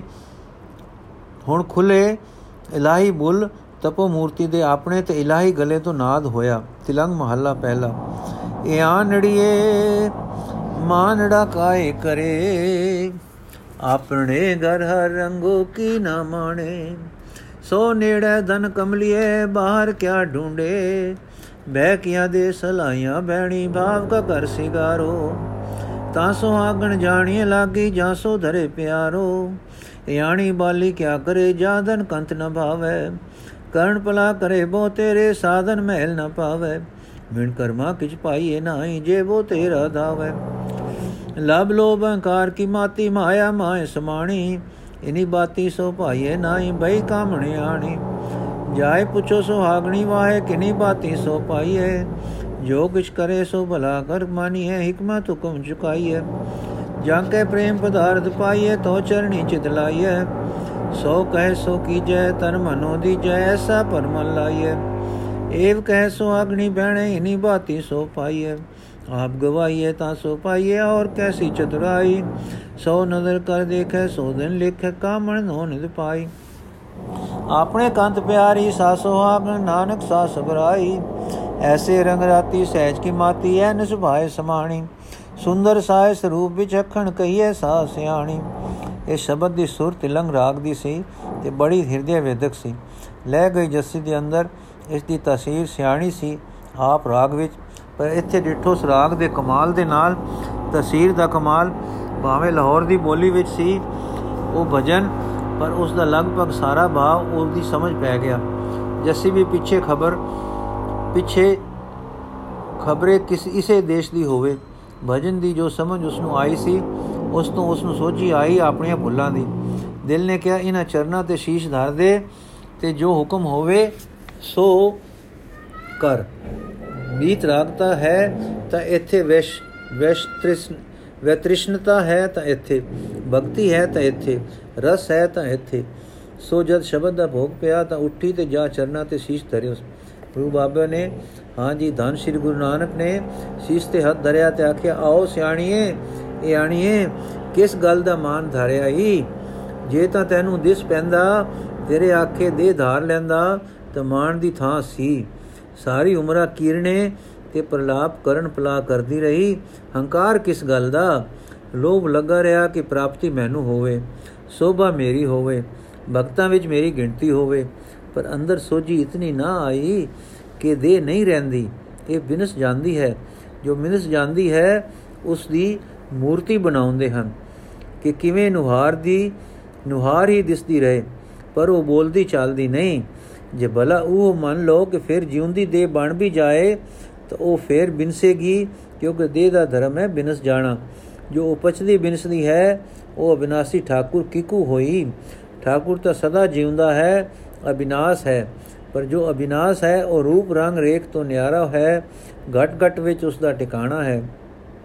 ਜਿਸ ਘਟ ਵਿੱਚ ਉਸ ਦਾ ਟਿਕਾਣਾ ਹੈ, ਜਿਸ ਘਟ ਵਿੱਚ ਉਹ ਪ੍ਰਗਟਿਆ ਹੈ, ਅਨੁਭਵ ਦੁਆਰਾ ਉਹ ਘਟ ਉਸ ਦਾ ਮੰਦਰ ਹੈ। ਅਬਿਨਾਸ਼ੀ ਦਿਸ਼ਟਮਾਨ ਨਹੀਂ, ਕਿਉਂਕਿ ਦਿਸ਼ਟਮਾਨ ਨਾਸਮਾਨ ਹੁੰਦਾ ਹੈ। ਅਬਨਾਸੀ ਕਦੇ ਇੰਦਰੀਆਂ ਦਾ ਵਿਸ਼ਾ ਨਹੀਂ ਹੁੰਦਾ, ਕਿਉਂਕਿ ਜਿਸ ਨੂੰ ਇੰਦਰੀ ਵਿਸ਼ੇ ਕਰਦੇ ਹਨ, ਉਹ ਦ੍ਰਿਸ਼ਟਮਾਨ ਹੈ ਦ੍ਰਿਸ਼ਟਮਾਨ ਨਾਸ਼ਮਾਨ ਹੈ, ਨਿਰੰਕਾਰ ਅਬਿਨਾਸੀ ਹੈ, ਉਹ ਹੈ, ਸਾਰੇ ਹੈ, ਪਰਿਪੂਰਨ ਹੈ ਘਟ ਘਟ ਵਿੱਚ ਹੈ, ਤੇਰੇ ਵੀ ਘਟ ਵਿੱਚ ਹੈ, ਤਾਂ ਸੋ ਤੇਰੇ ਅੰਦਰ, ਤੇਰੇ ਹਿਰਦੇ ਦੇ ਨੇੜੇ ਤੋਂ ਨੇੜੇ ਹੈ ਤੇ ਤੂੰ ਆਪਣੇ ਤੋਂ ਬਾਹਰ ਉਸ ਨੂੰ ਢੂੰਡਦੀ ਰਹੀ। ਸੋ ਤੈਨੂੰ ਹੁਣ ਤੱਕ ਸੋ ਦੇ ਸਾਰੇ ਮੌਜੂਦ ਹੋਣ ਦਾ ਤੇ ਤੇਰੇ ਅੰਦਰ ਹੋਣ ਦਾ ਨਿਸ਼ਚਾ ਨਾ ਬੱਜਾ ਉਸ ਸਰਬ ਸ਼ਕਤੀਮਾਨ ਦਾ ਭੈ ਨਾ ਪਿਆ। ਉਸ ਅੰਦਰ ਬੈਠੇ ਪ੍ਰੇਮ ਸਰੂਪ ਦਾ ਪ੍ਰੇਮ ਨਾ ਪਿਆ। ਇਸ ਤਰ੍ਹਾਂ ਕਰਦੀ ਤੂੰ ਜੋ ਆਪ ਨੂੰ ਸਿਆਣੀ ਸਮਝਦੀ ਸੈਂ, ਬੱਚਿਆਂ ਵਾਂਗੂ ਇਆਣੀ ਹੋ ਗਈ। ਹਾਂ, ਅਣਜਾਣ ਹੀ ਰਹਿ ਗਈ। ਇਹ ਹੈ ਨਾ ਅਣਜਾਣ ਪੁਣਾ। ਦਸ, ਇਆਣੀ ਬਾਲੀ ਨੂੰ ਸਦਾ ਬਾਲਾ ਸੋ ਕਿਕੂ ਵਰੇ ਸੋ ਤਾਂ ਸਿਆਣਾ ਹੈ ਤੇ ਤੂੰ ਇਆਣੀ ਤੂੰ ਪਹਿਲਾਂ ਸਿਆਣ ਨਾ ਕੀਤੀ ਫੇਰ ਪਿਆਰ ਨਾ ਕੀਤਾ ਸੋ ਕੰਤ ਨਾ ਮਿਲਿਆ ਪਰ ਨਾ ਮਿਲਿਆ ਹੁਣ ਮਿਲੇ ਕਿਕੂ ਇਹ ਕਹਿ ਕੇ ਆਪ ਚੁੱਪ ਹੋ ਗਏ ਜੱਸੀ ਦਾ ਸਿਰ ਅਜੇ ਡੱਠਾ ਪਿਆ ਸੀ ਆਪ ਦਾ ਮੇਰਾ ਵਾਲਾ ਹੱਥ ਉਸ ਦੇ ਸੀਸ ਤੇ ਧਰਿਆ ਪਿਆ ਸੀ ਜੱਸੀ ਇਸ ਵੇਲੇ ਮਾਨੇ ਮਨ ਵਿੱਚ ਕਹਿ ਰਹੀ ਸੀ ਕਿ हे ਮਦਦਾਤਾ हे ਸੋ हे ਸੋ ਨੂੰ ਮਿਲੇ ਹੋਏ ਰੱਬ ਦੱਸ ਫਿਰ ਮੈਂ ਕੀ ਕਰਾਂ? ਜੱਸੀ ਮਾਨੀ ਮਨ ਅਰਦਾਸ ਕਰ ਰਹੀ ਹੈ। ਅੱਗੇ ਵਾਂਗੂ ਪਰ ਦੇਖੋ ਇਤੋਂ ਜੱਟ ਉੱਤਰ ਮਿਲਦਾ ਹੈ। ਆਪ ਹੁਣ ਹੁਣ ਫੇਰ ਬੋਲੇ, ਸੁਣ ਬੀਬੀ, ਸੋ ਤੇਰੇ ਅੰਦਰ ਹੈ। ਉਹ ਵਿਆਪਕ ਹੈ। ਇੱਕ ਦੇਸੀ ਨਹੀਂ, ਉਹ ਸਰਬ ਦੇਸੀ ਹੈ। ਤੇਰੇ ਨੇੜੇ ਹੈ, ਅੰਦਰ ਹੈ, ਹਾਜ਼ਰਾ ਹਜ਼ੂਰ ਹੈ। ਉਸ ਵਿੱਚ ਭਰੋਸਾ ਧਾਰ, ਜਦ ਉਸ ਦੀ ਹੋਣ ਤੇ ਭਰੋਸਾ ਹੋ ਗਿਆ, ਤਾਂ ਫਿਰ ਉਸ ਨੂੰ ਯਾਦ ਰੱਖ। ਜੇ ਇਹ ਗੱਲ ਭੁੱਲ ਗਈ ਕਿ ਉਹ ਮੇਰੇ ਅੰਦਰ ਹੈ ਤਾਂ ਫਿਰ ਵਿਛੜ ਗਈ ਤੂੰ ਉਸ ਤੋਂ। ਉਹ ਹੈ, ਉਹ ਪਿਆਰਾ ਹੈ, ਮੇਰਾ ਪਿਆਰਾ ਹੈ। ਇਹ ਗੱਲ ਅੰਦਰ ਟਿੱਕੀ ਰਹੇ। ਇਸ ਅੱਗੇ ਭੁੱਲ ਦਾ ਪਰਦਾ ਨਾ ਤਣੇ। ਇਉਂ ਜੋ ਠਾਕੁਰ ਕੇ ਅੰਦਰ ਪ੍ਰਾਪਤ ਹੈ ਉਸ ਦੀ ਹਜ਼ੂਰੀ ਵਿੱਚ ਰਹੋ। ਉਸ ਦੀ ਹੋਣ ਦੀ ਯਾਦ ਵਿੱਚ ਰਹੋ। ਫਿਰ ਜੋ ਕੁਝ ਵਾਪਰੇ ਉਸ ਦਾ ਕੀਤਾ ਸਮਝ। ਉਸ ਨੂੰ ਭਲਾ ਕਰਕੇ ਮਨ। ਜਦ ਐਸਾ ਦ੍ਰਿੜ ਨਿਸ਼ਚਾ ਹੋ ਜਾਏਗਾ, ਅਵਗੁਣ ਦੂਰ ਰਹਿਣਗੇ, ਤਾਂ ਉਹ ਆਪ ਤੇਰੀ ਰਹਿਬਰੀ ਕਰੇਗਾ। ਜੋ ਤੇਰੇ ਅੰਦਰ ਸੀ ਹੈ, ਸੀ ਜੋ ਤੇਰੇ ਅੰਦਰ ਸੀ, ਹੈ ਤੇ ਹੋਵੇਗਾ ਸਦਾ। ਪੂਜਣ ਉਸ ਦਾ ਇਹ ਹੈ ਕਿ ਉਸ ਨੂੰ ਤੂੰ ਪ੍ਰੇਮ ਪਦਾਰਥ ਨਾਲ ਸਦਾ ਚੇਤੇ ਵਿੱਚ ਰੱਖਣਾ ਹੈ। ਹੁਣ ਉਹ ਤੇਰੀ ਅਗਵਾਨੀ ਕਰੇਗਾ। ਜੋ ਕਹੇ ਸੋ ਕਰਨਾ, ਉਸ ਦੀ ਰਜਾ ਵਿੱਚ ਮਰਜ਼ੀ ਮੇਲਣੀ। ਹਾਂ, ਸੋ ਕਹੇ ਸੋ ਕਰਨਾ, ਆਪਣੀ ਮਰਜ਼ੀ ਨਹੀਂ ਮਨਾਉਣੀ। ਉਸ ਦੀ ਰਜ਼ਾ ਵਿੱਚ ਮਰਜ਼ੀ ਮੇਲਣੀ। ਇਹ ਆਪਾ ਭਾਵ ਕਿ ਹਉਮੈ ਗੁਆਚਦੀ ਹੈ। ਸਾਡੇ ਤੇ ਉਸ ਵਿੱਚ ਕੰਧਾਂ ਤੇ ਪਰਦੇ ਨਹੀਂ, ਬਸਤਰਾਂ ਦੇ ਪਰਦੇ ਨਹੀਂ, ਪਰ ਹਉਮੈ ਦਾ ਪਰਦਾ ਹੈ। ਇਹ ਇਉਂ ਦੂਰ ਹੁੰਦਾ ਹੈ ਜੇ ਕੋ ਤੈਨੂੰ ਦੱਸਿਆ ਹੈ, ਜਦ ਹੋ ਗਈ, ਅਰਥਾਤ ਆਪਾ ਭਾਵ ਗਿਆ, ਤਦ ਭਰੋਸੇ ਨਾਲ ਯਾਦ ਕਰਕੇ, ਪ੍ਰੇਮ ਨਾਲ ਇਸਤਰੀ ਜਗਿਆਸੂ ਰੂਪ ਇਸਤਰੀ, ਪਤੀ ਦੇ ਵਰੇ ਜਾਣ ਵਾਲੇ ਰੰਗ ਵਿੱਚ ਆ ਗਈ, ਹੁਣ ਉਹ ਜਦੋਂ ਨਜ਼ਰ ਕਰਕੇ ਦੇਖੇਗਾ, ਮੇਰ ਦੀ ਦ੍ਰਿਸ਼ਟ ਪਾਵੇਗਾ ਦ੍ਰਿਸ਼ਟੀ ਪਾਵੇਗਾ, ਉਹ ਸੁਹਾਗਵੰਤੀ ਹੋ ਜਾਏਗੀ, ਉਹ ਹੀ ਸੁੰਦਰ ਹੋਵੇਗੀ, ਉਹ ਹੀ ਭਗਤ ਹੋਊ, ਉਹ ਸਿਆਣੀ ਅਰਥਾਤ ਗਿਆਨਵਾਨੀ ਕਹੀ ਜਾਵੇਗੀ। ਸੋ ਇਹਨਾਂ ਗੁਣਾ ਤੋਂ ਬਿਨਾ ਇਸ ਪ੍ਰੇਮ ਭਗਤੀ ਤੋਂ ਬਿਨਾ, ਇਸ ਗਿਆਨ ਧਿਆਨ ਤੋਂ ਬੁਝੇ, ਬੂਝ ਦੇ ਬਾਝੋਂ ਜੋ ਤੈਨੂੰ ਦੱਸੀ ਹੈ, ਤੂੰ ਠਾਕੁਰ ਨੂੰ ਲੱਭਦੀ ਰਹੀ, ਦਰਸ਼ਨ ਤੇ ਮਿਲਾਪ ਟੋਲਦੀ ਰਹੀ, ਤੂੰ ਯਾਣੀ ਬਾਲੀ ਹੀ ਰਹੀ। ਹਾਂ ਜੱਸੀ, ਤੂੰ ਅਣਜਾਣ ਰਹੀ ਗਿਆਨਹੀਨ ਰਹੀ। ਤੈਨੂੰ ਸੋਚੀ ਨਾ ਆਈ ਕਿ ਕਿਸ ਸ਼ੈ ਦੀ ਕੀ ਕੀਮਤ ਹੈ। ਪਿਆਰ ਅਮੋਲਕ ਸ਼ੈ ਹੈ। ਇਸ ਨੂੰ ਅਮੋਲਕ ਥਾਵੇਂ ਲਾਈਏ ਤਾਂ ਇਸ ਦਾ ਮੁੱਲ ਪੈਂਦਾ ਹੈ।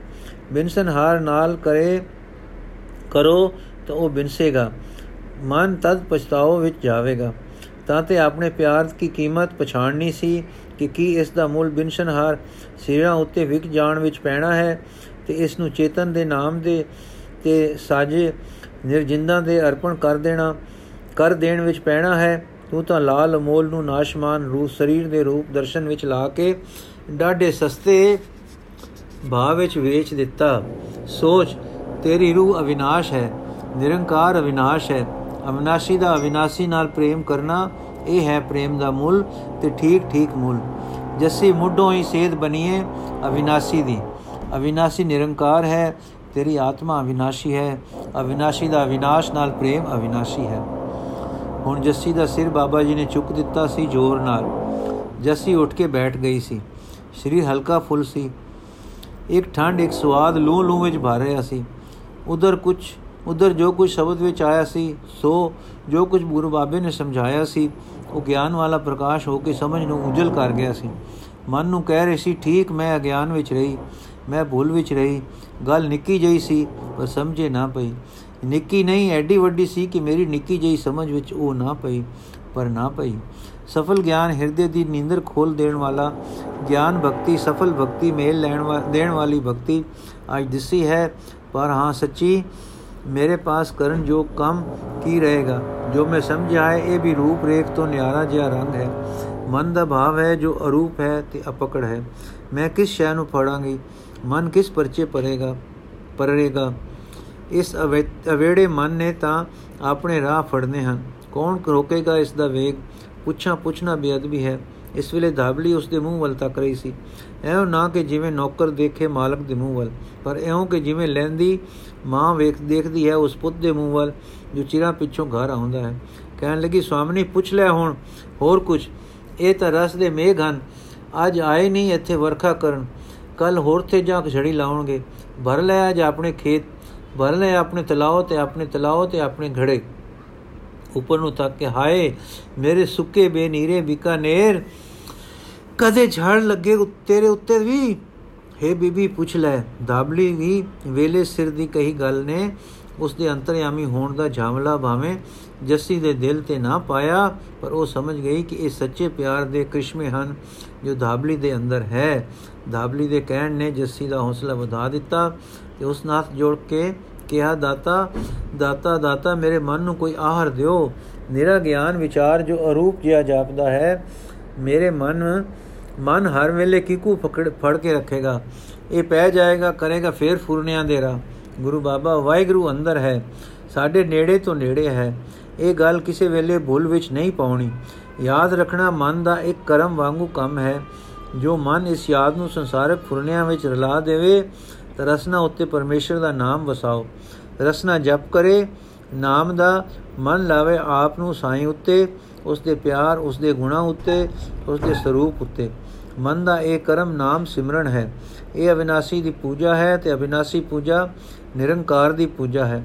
ਨਿਰੰਕਾਰ ਵੱਲ ਜਿਸ ਦਾ ਰੂਪ ਰੇਖ ਰੰਗ ਨਹੀਂ ਹੈ, ਜਦ ਸੇਧ ਬੰਨੀ ਦੀ ਹੈ ਤਾਂ ਨਿਸ਼ਚੇ ਦੇ ਘਰ ਜਾਈਦਾ ਹੈ।